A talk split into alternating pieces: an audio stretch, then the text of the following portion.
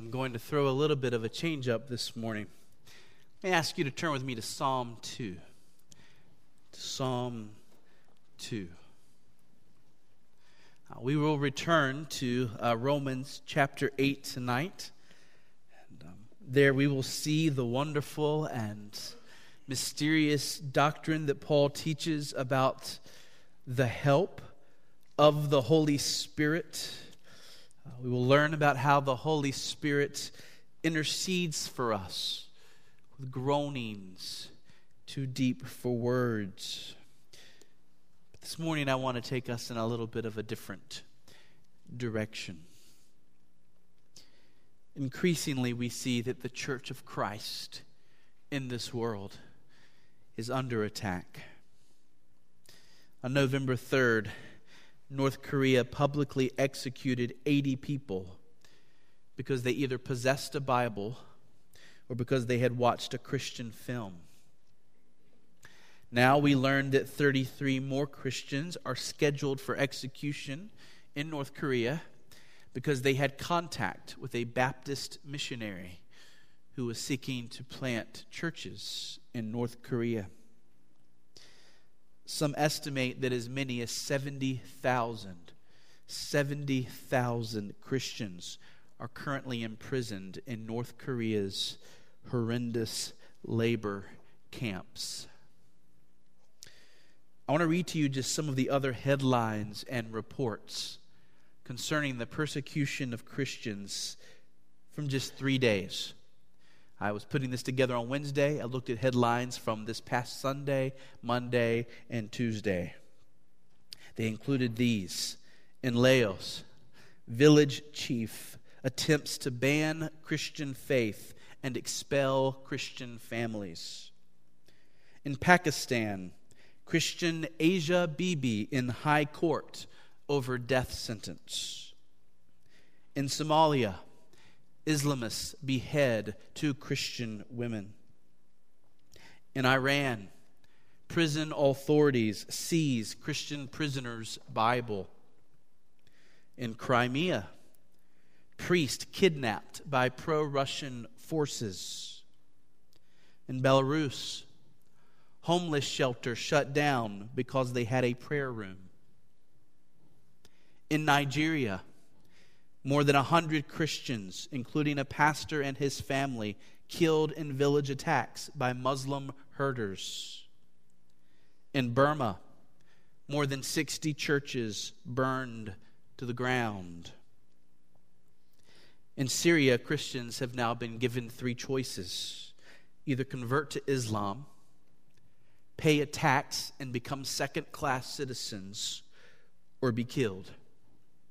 And this past week, Christian leaders came together and signed an agreement in Syria that all Christians in that country will pay a special tax to be allowed to stay in that country, and they will have less rights than other citizens in that nation. Dear friends, these stories roll in one after another all the time. And these are the only these are only the ones that we actually hear about. Christians around this world are under attack. Christianity is under attack. But at the end of the day, it isn't really Christians and it isn't really Christianity that is the target. It is Christ Himself. Our world is in spiritual darkness. And though the world doesn't realize it, Satan is at work in earthly powers. Satan's goal is to destroy the gospel of Christ and the people of Christ, and thereby to cast into the dust the glory of Christ. Jesus is the great enemy of Satan, and Christians are the ones caught in Satan's crosshairs as he wages his war. We see what is happening in our own land. We are certainly no North Korea. We have much to be grateful for here in the United States. But we would be foolish not to notice how quickly things seem to be changing. They're changing rapidly. our secular culture is becoming increasingly secular and increasingly hostile to the things of God. Under the banner of tolerance, our culture is losing its tolerance for Christians and for Christian values. Christian truth and Christian values are mocked, demeaned, even called evil in the public square. Christians are being told they must either violate their consciences or close their businesses. Christian organizations on college campuses are being told that if they refuse to allow homosexuals into leadership positions, they cannot operate officially on campus. I fear that in coming days we may find ourselves in a culture that considers preaching the truth about morality hate speech the rights of parents to give their children a Christian worldview are increasingly being infringed upon. I think that Christians will find themselves misrepresented and misunderstood in this culture, increasingly so. Because this world, our society, is seeing this world through a very different lens than we are. They're coming from a very different perspective. We do not wrestle against flesh and blood, church. There is a spiritual warfare taking place. This morning, I have a message for all of those who would treat the children of God with carelessness. I have a message for all of those who would seek to be hostile or demeaning towards the Lord Jesus Christ. I've entitled this sermon, A Message for North Korea Iran, our U.S. leaders, and you. This message I have is not about some weak God who is desperate for you to love him. This is a message about a sovereign God before whom we all are as grains of sand. And the message I have is this Kiss the Son, lest he be angry and you perish in the way. Pay homage to the Lord Jesus Christ. Treat King Jesus with the reverence he deserves. Stop persecuting his people or demeaning his laws because his wrath is quickly kindled.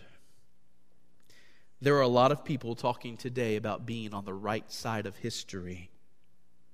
Can't tell you how many politicians in recent days I've heard say that they now support gay marriage because they want to be on the right side of history. Well, dear friends, we know how the history of this world is going to end. And if you want to be on the right side of history, you had better be on the side of the Lord Jesus Christ. And so, this is a message calling all people everywhere, including every nation and including all of us, to repent and turn to the Lord. Let's read Psalm 2 together. Look at Psalm 2. Why do the nations rage and the peoples plot in vain? The kings of the earth set themselves, and the rulers take counsel together against the Lord and against his anointed, saying, Let us burst their bonds apart and cast away their cords from us. He who sits in the heavens laughs. The Lord holds them in derision. Then he will speak to them in his wrath and terrify them in his fury, saying, As for me, I have set my king on Zion, my holy hill. I will tell of the decree. The Lord said to me, You are my son. Today I have begotten you. Ask of me, and I will make the nations your heritage, and the ends of the earth your possession. You shall break them with a rod of iron, and dash them in pieces like a potter's vessel.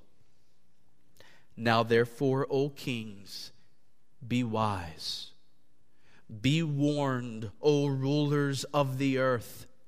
Serve the Lord with fear and rejoice with trembling.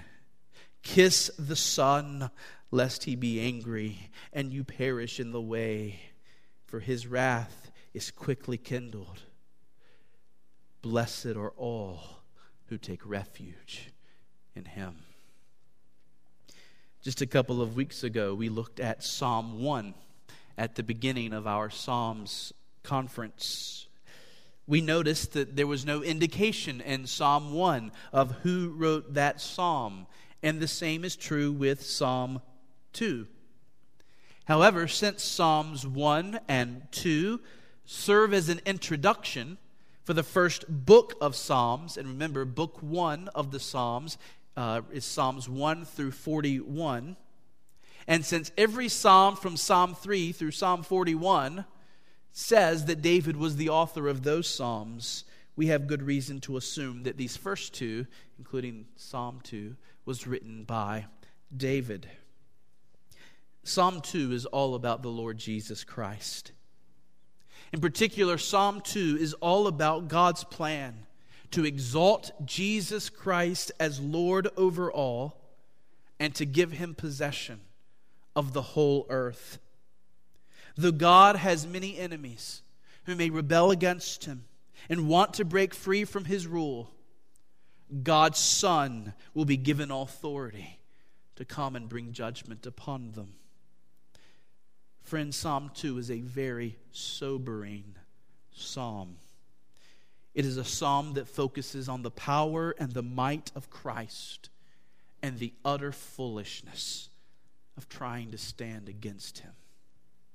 Let me say that again.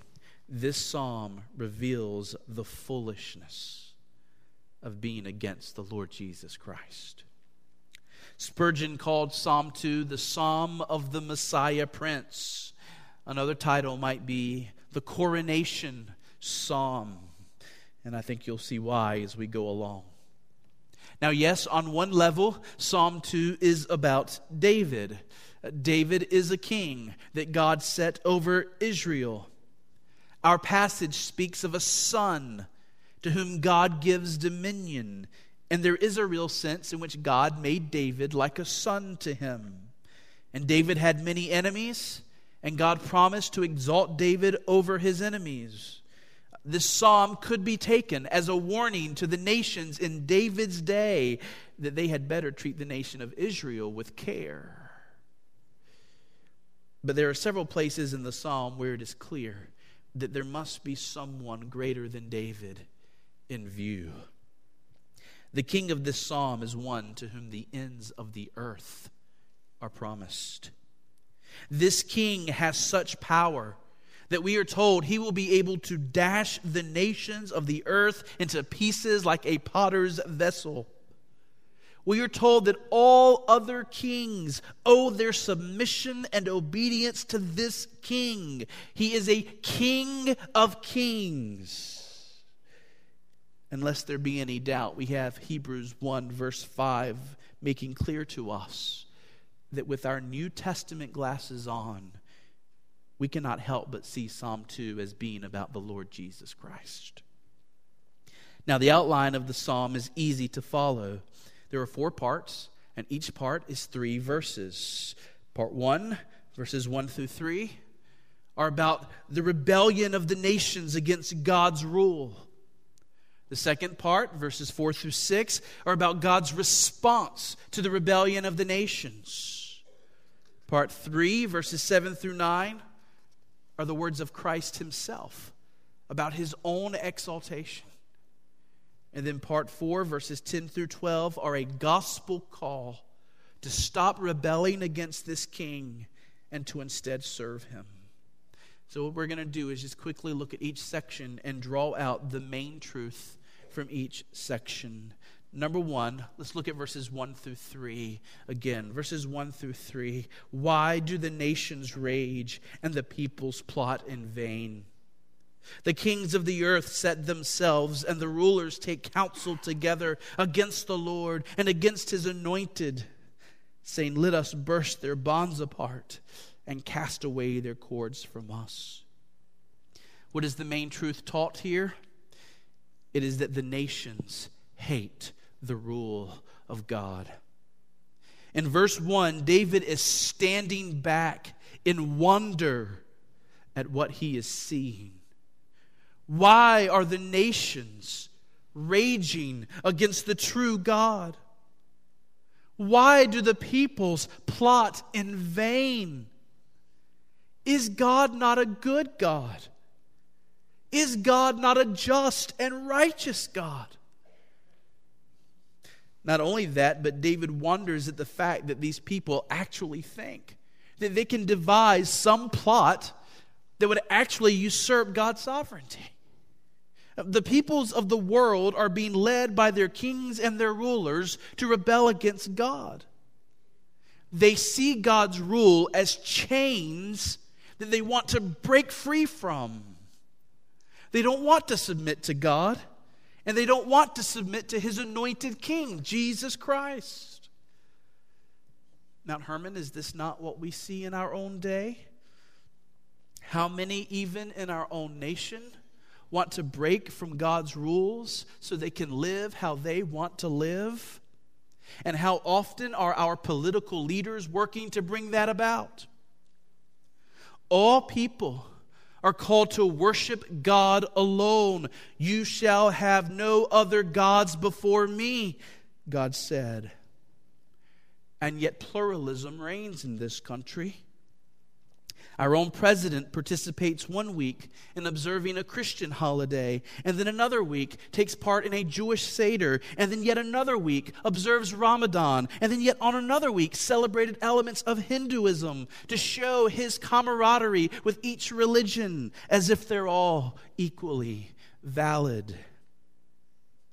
The intellectual elite in our nation scoff at the idea of one way of salvation.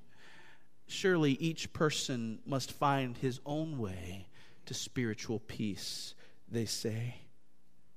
People want to be free to use their bodies in ways that God has not permitted. Adultery is no longer seen as a great sin in our land, nor is sex before marriage. Rather, these have become somewhat accepted, especially the latter. Gone are the days when there were legal consequences to such things. We destroy innocent blood through abortion. We reward and celebrate and give honors to actors and musicians who glorify immorality and constantly push against the boundaries of the Word of God. We practice injustice by rewarding those who don't work and overly burdening those that do. What generation before ours would have called pornography is now openly displayed in the windows of the stores at our mall. Greed is called good. We call evil good and good evil. All of this is an attempt, a human nature attempt to throw off the rule of God. Let us break their bonds apart and cast away their cords from us. It's not just an attack against morality. It is a futile attempt to burst God's bonds upon us apart. I don't think I need to say much more about North Korea or China or Venezuela or other nations where the people are actually being led to deny the very existence of God. These nations that have atheism written into their very constitution, written into their laws in Muslim countries, acknowledging the true God and the rule of his son Jesus is often followed by a swift and heavy punishment. When we look at the world and the societies that make it up, apart from the church, we see a world raging against God and against his son. Why was Satan cast down from heaven? Because he hated the rule of God. And now all humanity is following in his steps. When Jesus appeared on earth, what kind of reception did he receive? Herod tried to kill him at his birth. Pilate, the Roman officials, the Jewish religious leaders, others conspired against him. The rest of the New Testament teaches that the body of Christ, the church, can expect to have entire nations opposed to us and hating us until the day that Christ returns. Revelation seems to teach that some of these will be very powerful nations who will do great physical harm to the people of God. The nations rage. But then, second, look at verses 4 through 6 and how God responds to all these who want to usurp God's rule. Beginning in verse 4 He who sits in the heavens laughs. The Lord holds them in derision. Then he will speak to them in his wrath and terrify them in his fury, saying, As for me, I have set my king on Zion, my holy hill. How does God respond to this rebellion? He responds in righteous wrath.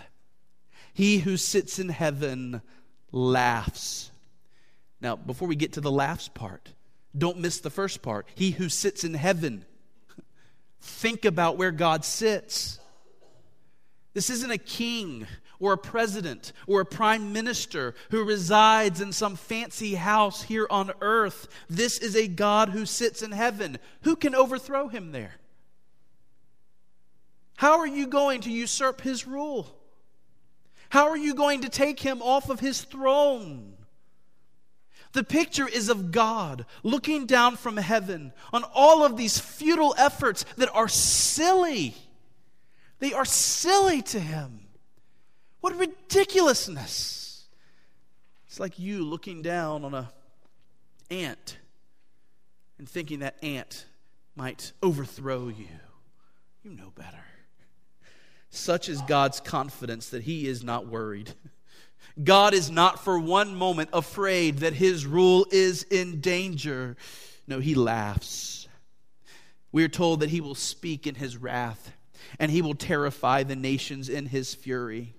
He will speak in his wrath. God's judgment will come in words. And what are these words that are so dreadful to God's opponents? Here are the words through which God terrifies the world as for me, I have set my king on Zion, my holy hill. Now, verse 5 says that God will speak those words because this was written before the time of Jesus. But, dear church, we live after the coming of Jesus. God has spoken these words. Jesus has been resurrected from the dead. Jesus has ascended to the right hand of God. All authority in heaven and on earth has been given to him. Jesus is right now the Lord of lords and the King of kings. And for the humble who look to Jesus in faith, this fact that all authority and power has been given to him is a glorious thing. That our Savior is a strong Savior that comforts us, that encourages us. But for the prideful, but for those who refuse to submit to Christ, the fact that he is now wielding the very power of God ought to terrify them. Here is the warning to our president, to our representatives, to our senators, to our Supreme Court justices. There is a higher authority and a higher power. And if they do not submit to him, he will judge them accordingly. And so it is for every nation, and so it is for every individual, including you and me. What is Zion? We are told that God set his king on Zion, his holy hill. Zion is a hill in Jerusalem, it's where David reigned, but that was just the shadow in the New Testament, we learn that Zion is the kingdom of God, specifically the people of God. Jesus has been exalted as king over his own kingdom, the church. And just like in the Old Testament, there was this warning nations, beware how you treat Israel. Israel is God's nation. So in the New Testament, we hear the church is Zion. You better be careful how you treat God's children.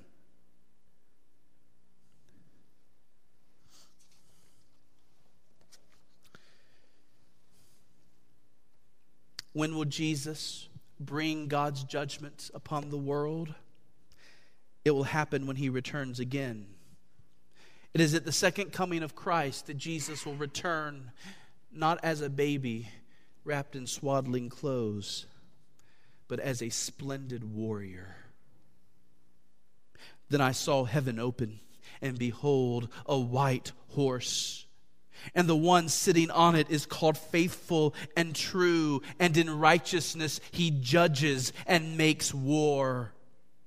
His eyes are like a flame of fire. On his head are many diadems, many crowns, because he is the King of kings. He has a name written that no one knows but himself. He is clothed in a robe dipped in blood, and the name by which he is called is the Word of God.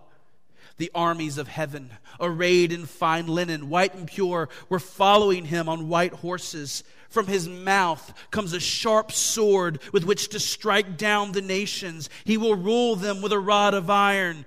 Sound familiar? He will tread the winepress of the fury of the wrath of God the Almighty. On his robe and on his thigh, he has a name written King of Kings and Lord of Lords. Why does God sit in heaven and laugh? He knows how humanity's rebellion is going to end. Here is the end of the story for this cursed world. Jesus Christ will come to judge the living and the dead, and the souls of the wicked will be cast into eternal punishment, and the glory of God's name will be vindicated for all eternity.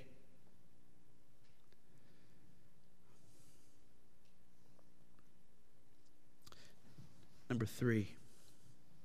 In verse three, we heard wicked leaders of men speaking in verse 6, we heard God the Father speaking, but we come to verse 7, and Jesus himself steps forward to speak. Here's what Jesus says in verses 7, 8, and 9 I will tell of the decree. The Lord said to me, You are my son. Today I have begotten you. Ask of me, and I will make the nations your heritage and the ends of the earth your possession. You shall break them with a rod of iron and dash them in pieces like a potter's vessel. Jesus Christ has been exalted over all. And we learn here of the decree of God by which this took place. God says, You are my son. Today I have begotten you. In ancient pagan cultures, a king was often seen as a son of the gods. Kings often claimed divinity this way. In Israel, kings were also referred to as a son of God. But those kings were not divine, they were just divinely appointed to carry out God's leadership of the people.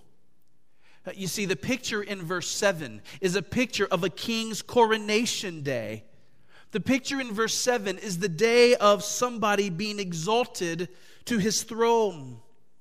And God's word to David and to other future kings of Israel was that their coronation was, in a sense, their birthday. It was the day when they were made sons of God to carry out his rule. But when we see this psalm applied to Jesus, the day being portrayed is the day of his ascension into heaven and his exaltation over all things.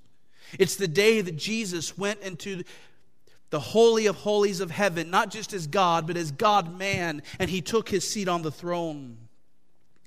This is why Romans 1 says that Jesus was the appointed, the Son of God in power by the Spirit of holiness through the resurrection from the dead. The idea is that at the resurrection, Jesus Christ was appointed by God. What he had already been in his divinity, but now what he was as a God man.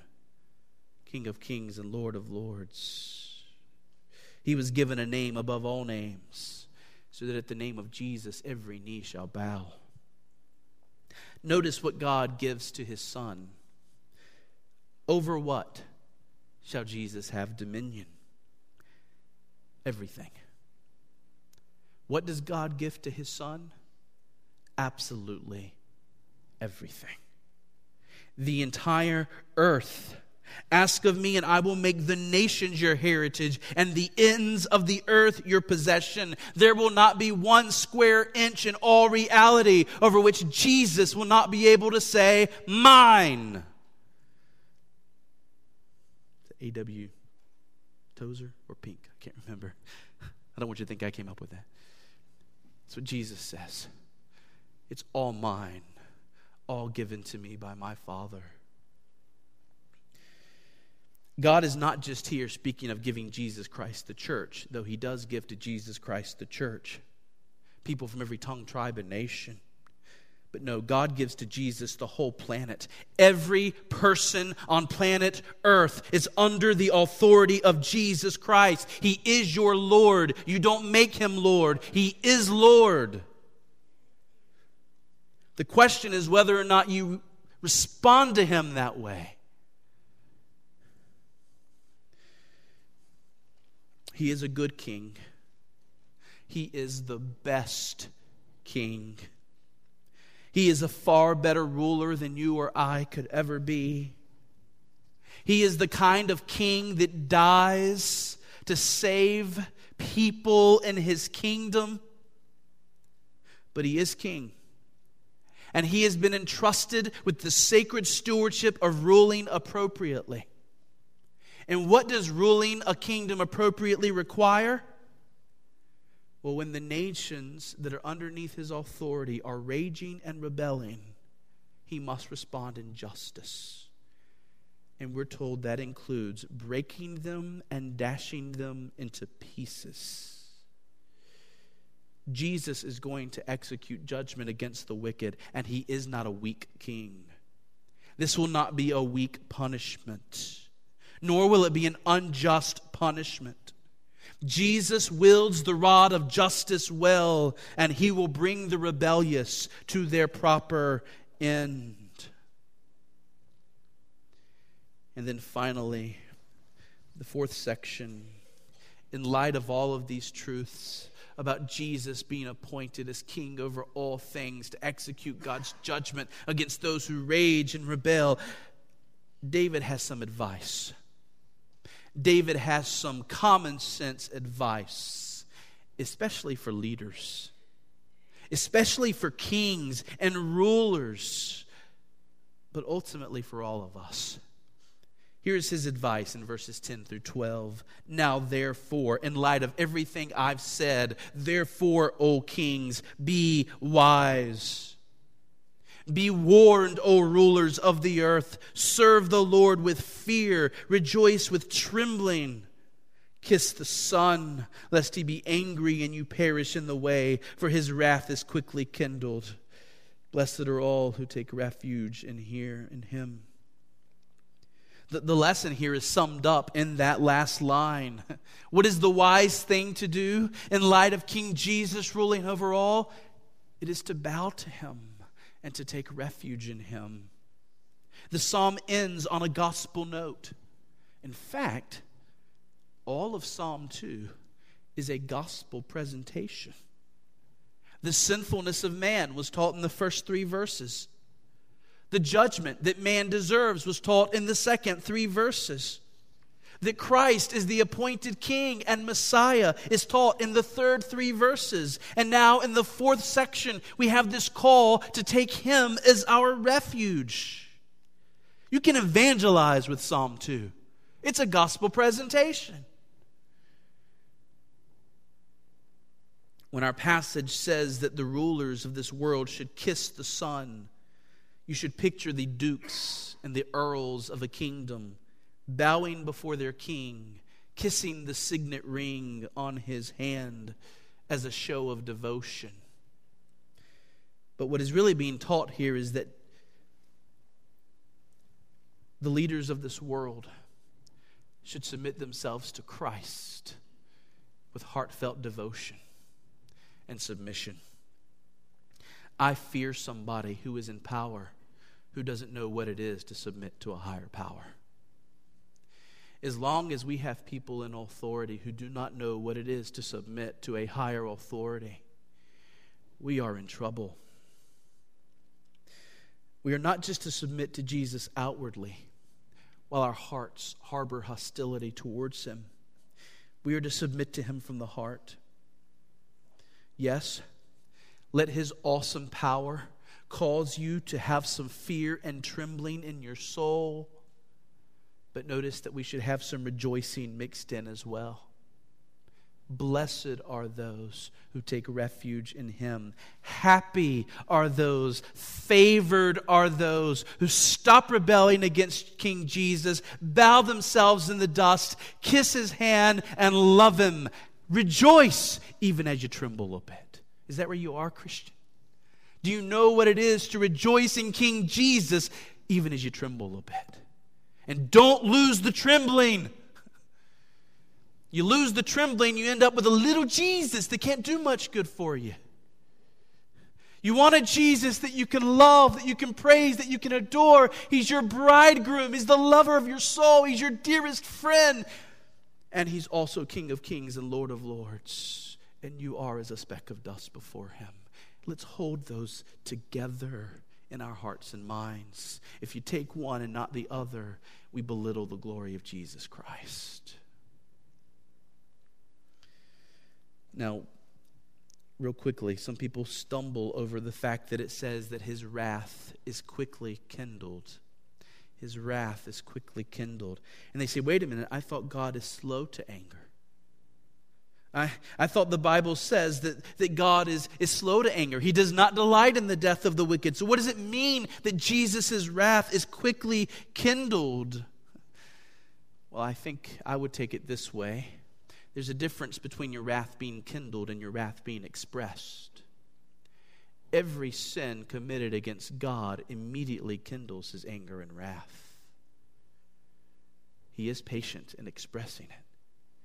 But, O nations and O kings and O rulers and O people of Mount Hermon, be warned. If you do not trust and submit to the Lord Jesus Christ, every sin you've ever committed will be fully judged on the last day there is a kindling of God's wrath that remains, that will be expressed for you at the end, expressed upon you. Not so if you're a Christian. If you're a Christian, there is no condemnation for those who are in Jesus Christ. If you are a Christian, all of God's wrath against every sin you've ever committed was poured out by on, on Christ at the cross. But if you're not a Christian, Every sin that you commit every moment is noticed by God. Not one is missed. And every one kindles his righteous anger. And every one is being stored up be rightly judged at the end of all things. Remember the Ammonites in Genesis? God told Abraham, Eventually, I'm going to remove these Ammonites from the promised land, but not yet So the Ammonites or Amalekites. I apologize if I got it wrong. But whichever one it was, God said, When the cup of their iniquity is full, I will judge them. Folks, every day that you live not submitting to the Lord Jesus Christ is a day that the cup of your iniquity is becoming a little more filled. And when it is full, the Son of God will do what any good king will do. He will bring justice.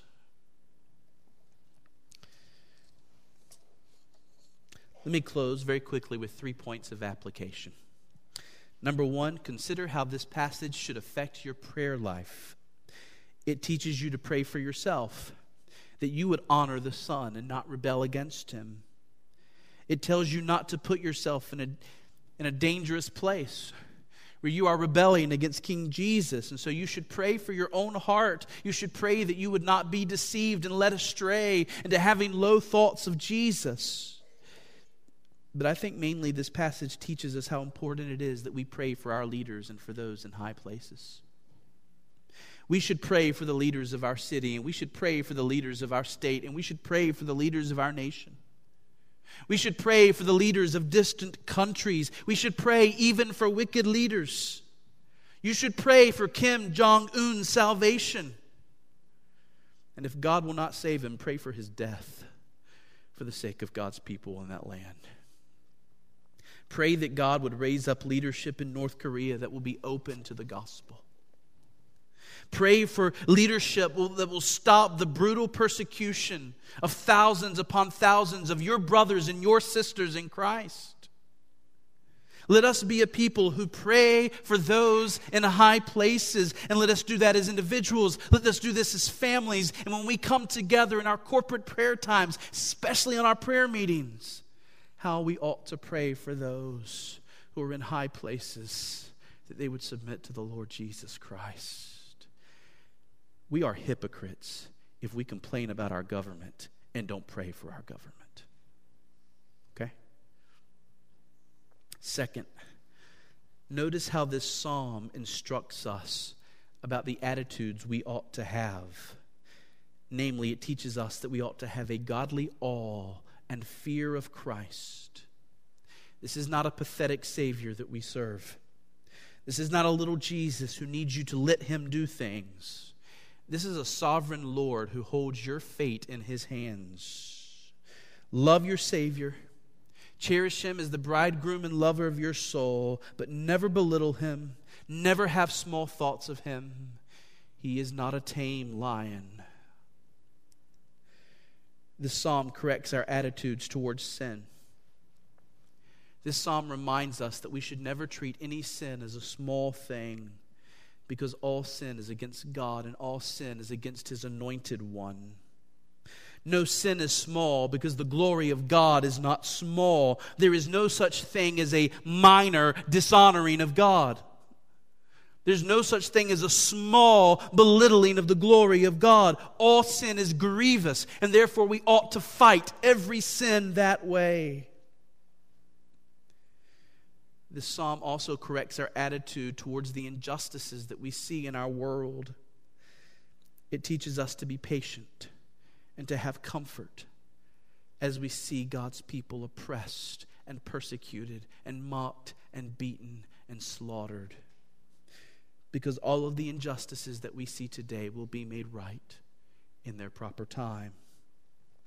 As you see the world raging against your Savior, Grieve, but do not despair.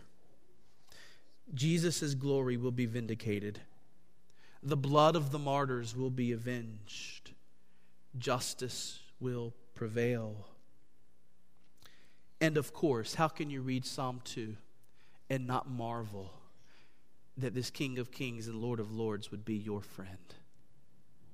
How can you read Psalm 2 and not be astounded? That the one who wields such power has stooped himself to love you and to care for you and to take your burdens as his burdens and to be the helper and shepherd of your soul.